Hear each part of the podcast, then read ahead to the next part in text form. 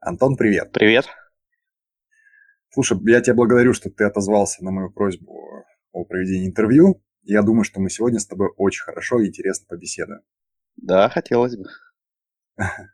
Все в наших руках. Антон, вот э, твоя основная деятельность сейчас это вот как раз тренинговый центр, да, ты являешься основателем тренингового центра Соломон Тренингс, и э, твое основное направление это как раз вот самореализация, да, то есть свое предназначение и самореализация. Мгм. Вот давай так, чтобы у нас было понятно, потому что такая тема обширная, да, давай, чтобы нам было понятно, что такое предназначение и как оно вообще влияет на жизнь человека.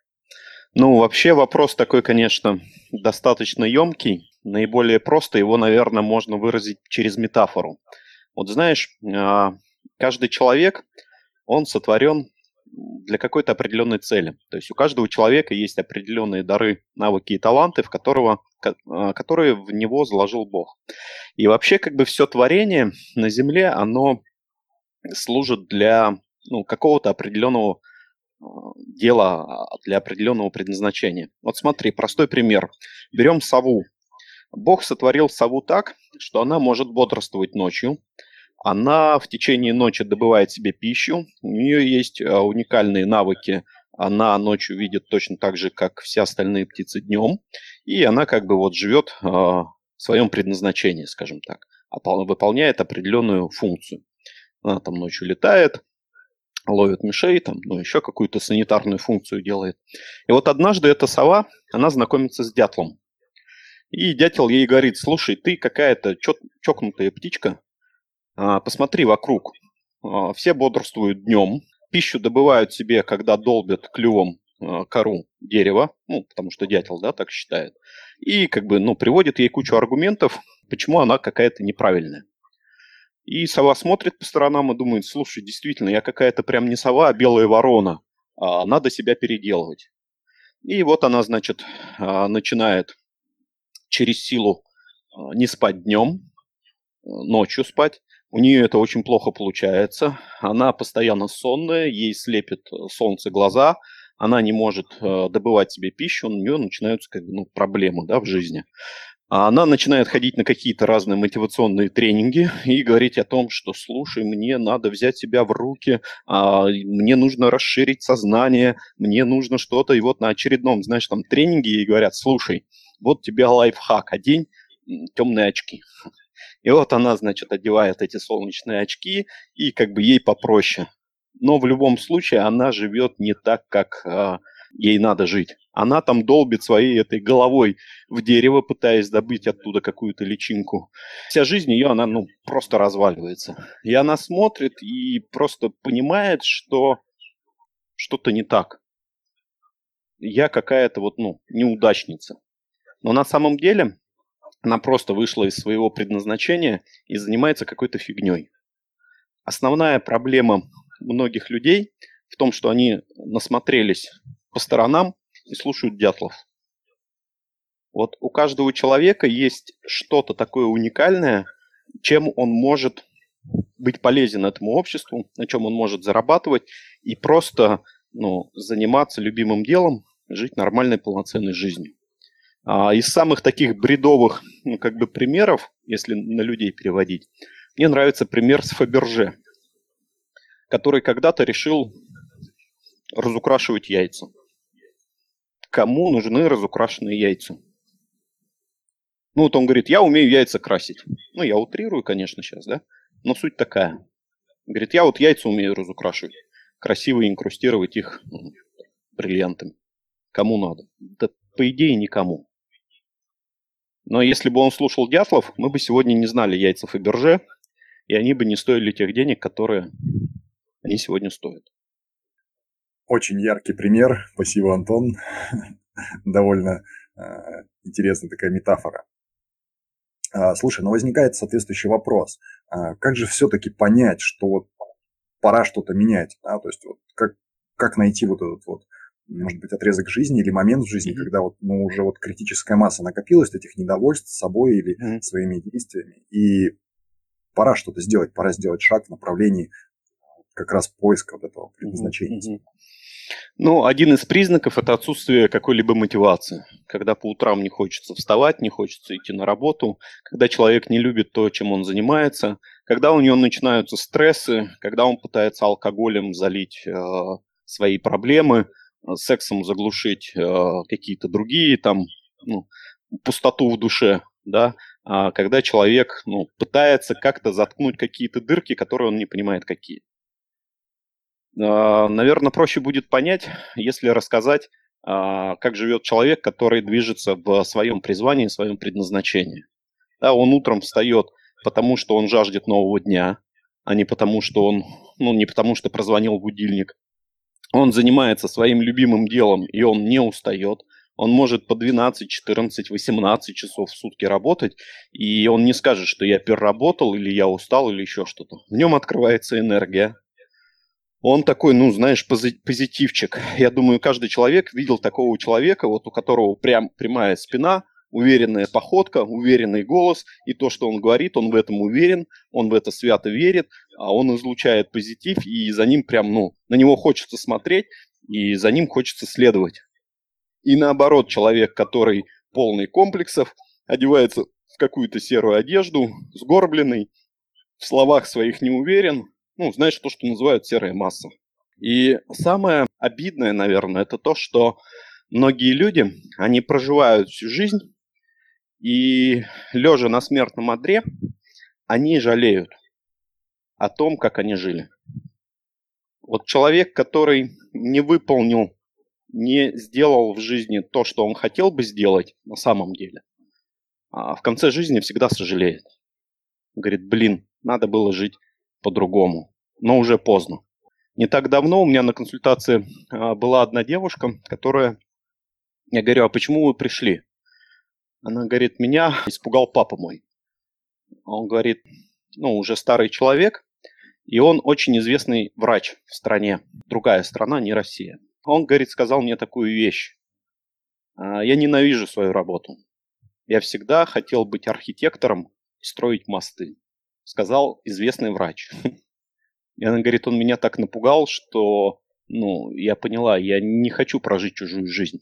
Я хочу прожить свою жизнь, заниматься тем, чем мне нужно заниматься, от чего я буду получать удовольствие, что будет приносить мне доход. Я хочу жить нормальную, полноценную, счастливую жизнь.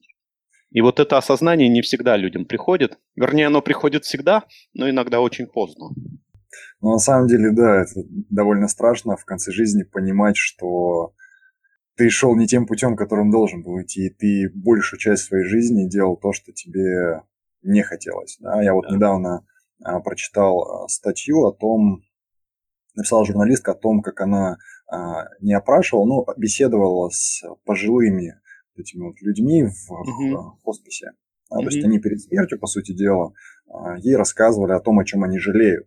И угу. это было очень трогательно читать. И на самом деле даже довольно страшно, потому что сразу меняется вообще отношение э, к тому, что ты делаешь.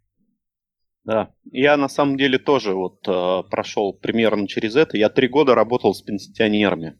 А у нас был бизнес, это сеть магазинов, э, где основная целевая аудитория это пенсионеры, люди, которые болеют. Ну, потому что с медициной э, было связано был связан бизнес. И у нас э, было порядка 100 посетителей в день, пенсионеров, и ну, как бы наши продажи, они подразумевали плотное общение.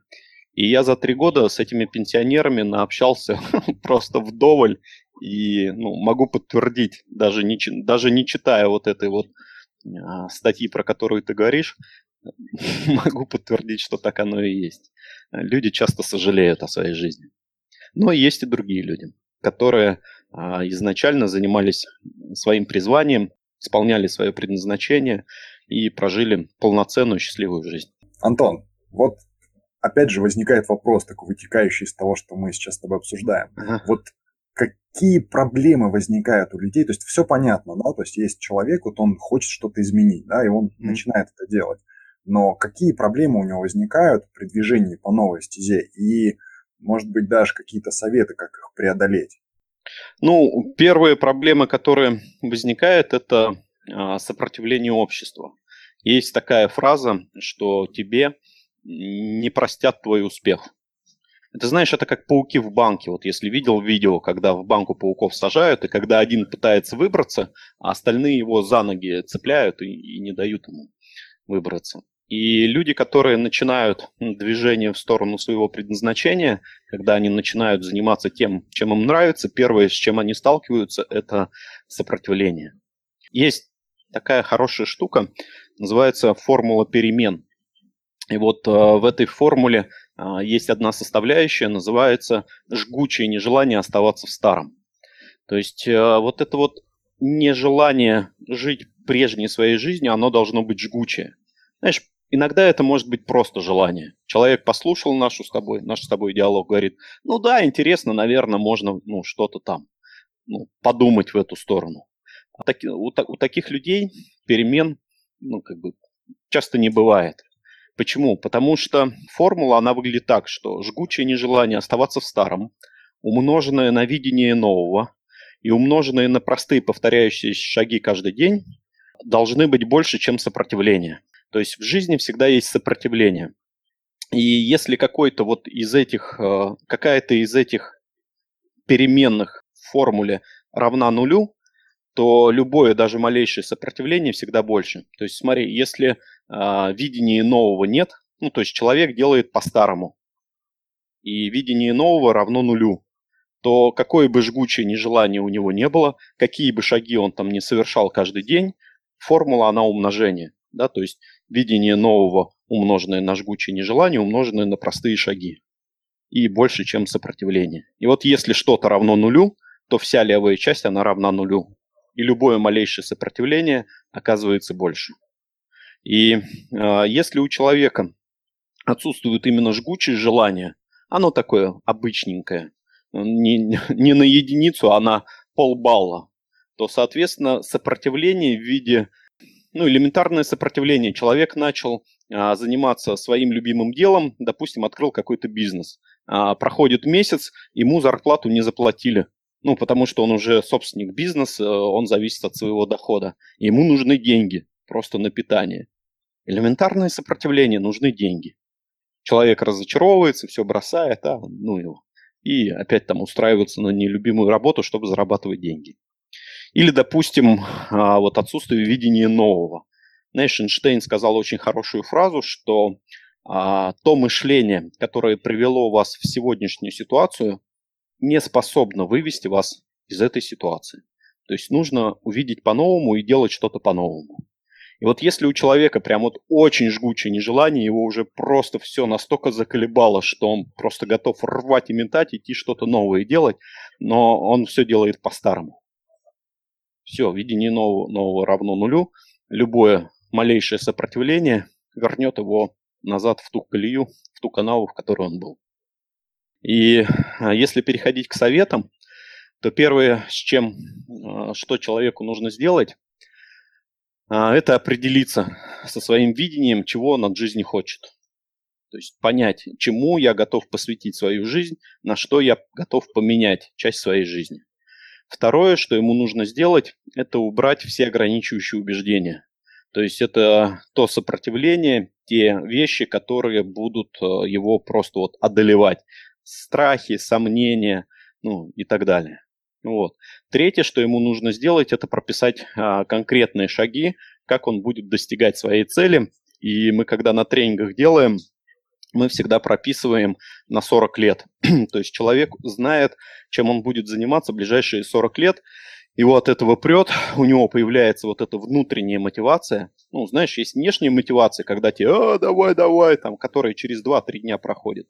А внутренняя мотивация – это то, что тебя всегда а, движет вперед, она не кончается. И вот когда человек на 40 лет прописывает вот эти вот вещи, появляется именно вот эта внутренняя мотивация. Но если человек делает это самостоятельно, я всегда рекомендую прописывать не меньше, чем на 10 лет. То есть, если ты не знаешь, а, как твоя жизнь будет складываться в ближайшие 10 лет, ну хотя бы примерно, то ну, особо чего ты ожидаешь? Все будет быстрее всего по-старому. То есть ты будешь получать только то, что само тебе будет приплывать в руки. Вот. Ну, коротко, да, еще раз о том, что нужно сделать. А, нужно прописать свое видение, к чему ты стремишься, чего ты хочешь. Нужно убрать все ограничивающие убеждения и прописать план достижения, ну, на 10 лет хотя бы минимум. Вот. И четвертый шаг, он, пожалуй, самый простой и в то же время самый сложный. Это начать и идти делать. Причем начать с того, а, что есть у человека прямо сейчас. И вот здесь возникает, пожалуй, одно из самых больших ограничивающих убеждений. Человек говорит, ну у меня же нет денег, вот у меня такая большая мечта, вот я там хочу то, все, пятое, десятое, но у меня нет денег, чтобы начать. Вот у меня будет, я когда заработаю много-много миллионов, вот тогда я начну бизнес. Ну или когда мне там гараж продам 500 тысяч у меня будет, вот тогда я там начну бизнес. Ну, хоть какой-то. А сейчас нет, сейчас я пойду на работу, извини. Вот здесь вот это как раз отсутствие видения нового. И здесь, ну, может быть, постараюсь сейчас коротко эту планку поправить. А, я на консультациях всегда подобным людям рассказываю следующий пример. Я говорю, представь себе дрища.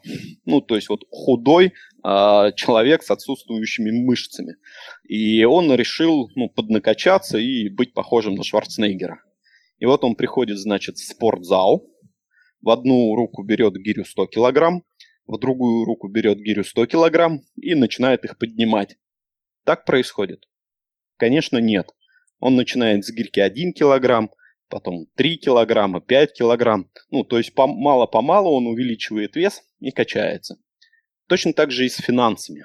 А если у человека нет финансовой мышцы, то когда он а, каким-то образом получает вот эти там 500 тысяч, миллион или еще что-то, а, все, что он может сделать, он их может потерять. Почему? У него нет финансовой мышцы. Он не знает, как из одной тысячи сделать две тысячи. То есть нужно качаться. Начинать нужно здесь и сейчас с малых сумм. То есть подумай, чем бы ты хотел заниматься, подумай, как общество тебе способно за это платить, и начинай качаться с малых цифр. Это знаешь, если дать миллион долларов алкоголику, ты не получишь преуспевающего алкоголика. Ты получишь его труп и труп еще нескольких алкашей. Если дать миллион долларов наркоману, ты не получишь преуспевающего наркомана ты получишь его труп и труп еще нескольких его дружков. Точно так же, если дать миллион долларов обычному человеку, ты не получишь преуспевающего человека. Статистика удручающая. 99% людей, которые выиграли большие суммы в лотерею, через несколько лет приходят в еще больший упадок до того, как они выиграли эту лотерею. Почему? Нет финансовой мышцы. Они, они, у них видение старое, они все делают по-старому а то старое видение, которое привело их в ну, те проблемы, в которых они находились или сейчас находятся, не способно вывести их оттуда. В целом на моих же консультациях точно так же люди а, вот как раз себе дают такие, ну, задают себе такие же ограничивающие убеждения, да, и они говорят о том, что, блин, ну нет, сейчас, сейчас вот не время. То есть вроде все плохо, все печально, нужно что-то менять, но, но не сейчас. Да, да, но вот в том-то вся и фишка, вот видение нового в том, что сейчас самое время. Сейчас самое время начинать с того, что у тебя есть. Мало-помалу, но стабильно. Знаешь, это вот, вот это на самом деле библейский принцип мало-помалу, но стабильно. То есть маленькими шажками а, люди достигали очень больших результатов. И когда Моисей вывел народ израильский из египетского рабства, а, и Бог обещал им обетованную землю, а, Бог говорит Моисею, он говорит, я не выгоню, не изгоню от лица твоего врагов твоих, мало-помалу буду изгонять тебя, их от тебя, а, чтобы не размножились звери полевые и не пожрали тебя. То есть Бог обещал израильтянам обетованную землю, где течет молоко и мед, но там жили великаны. И он говорит Моисею, слушай, если я их сейчас всех выгоню, то тебя просто там львы, шакалы сожрут, потому что народ очень маленький. Говорит, мало-помалу я буду освобождать для тебя территорию. А люди, ну и это как некий прообраз да, для нас. А люди, они ждут, что сейчас вот сразу оп, и у них завтра бизнес, который приносит им 3 миллиона в месяц. Или 5 лучше. Да, лучше 5. Ну, то есть они вот так ждут. А надо мало-помалу. Шаг за шагом наращивать мышцу финансовую в том числе. Ну, если о бизнесе, о деньгах, да, говорить. Антон, ну и такой крайний вопрос. Скажи мне, пожалуйста, вот ты говоришь мало-помалу, так с чего же все-таки нужно начать первый шажок, вот этот вот даже не то, что шажок, а даже мыслить просто в направлении вот этой вот своей цели, что-то поменять в своей жизни? Смотри, первый, вот самый первый шаг, это нужно определиться с тем, что ты хочешь. Ну, то есть я уже сказал, это видение прописать. Потому что хромающий по своей дороге опережает бегущего по чужому пути. То есть, понимаешь, если ты будешь бежать, но в противоположную сторону, то любой хромающий, который идет в нужную сторону, он тебя будет обгонять. Поэтому первое, вот с чего нужно начать, это не бежать куда-то, чего-то там, ну, делать быстрее, достигать. Сначала нужно определиться, чего ты хочешь. И это очень, ну, такая не короткая работа-то на самом деле. А мы, допустим, если говорить о тренингах, то мы в течение двух дней разбираем вот этот момент. Два дня по 8 часов. То есть 16 часов нужно для того, чтобы это разобрать. Но первое, с чего точно нужно начать, а, понять, в чем твое предназначение, какое призвание, чем бы ты вообще хотел заниматься по жизни.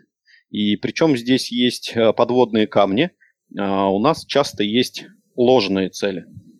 Вот. У меня одна, ну, чтобы тоже нашим слушателям было понятно, расскажу такую вещь а, про ложные цели. Я когда первый раз поехал в Таиланд, я влюбился в эту страну. Ну, там летом море, вот то, что я люблю, три раза в год урожай, куча фруктов, просто, ну, благодать.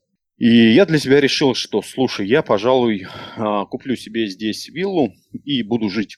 Я поставил себе такую цель. Я вернулся в Россию и начал считать. Ну, возможно, ты знаешь, что в Таиланде достаточно дешевая недвижимость. И на тот момент, это был 2006 год, а, достаточно было продать мою квартиру и уехать жить в Таиланд для того, ну, там можно было уже двухэтажный коттедж купить на две семьи и ну, прекрасно себя чувствовать и жить. И вот когда я цели прописал на бумагу, есть технология такая Smart постановки целей. Ну, если кто-то не знает, ее в интернете там достаточно просто найти. И вот когда по смарту я прописал эту цель, я понял, что я ее не хочу. И часто люди перед собой ставят цели, которые достижимы уже завтра. Они на всю жизнь ставят такие цели, которые достижимы уже завтра. Потому что завтра можно было продать квартиру, купить в Таиланде и уехать туда жить. Ну, понятно, чуть длиннее, но суть сама. Что она достижима вот уже вот сейчас, бери и делай. И ты понимаешь, а делать-то я и не хочу. А бывают другие цели, которые ты прописываешь, и у тебя вот этот внутренний огонь прям появляется, ты начинаешь гореть. Ты думаешь, блин, да я гору сверну, я, я, я, я всех порву, но я это сделаю. И вот именно вот такие цели должны быть, от которых тебя прет, которым ты хочешь двигаться. Они такие, какие завтра, а пойду и куплю. Это не цели, так. Это э, финансовая трата. Антон, спасибо тебе огромное.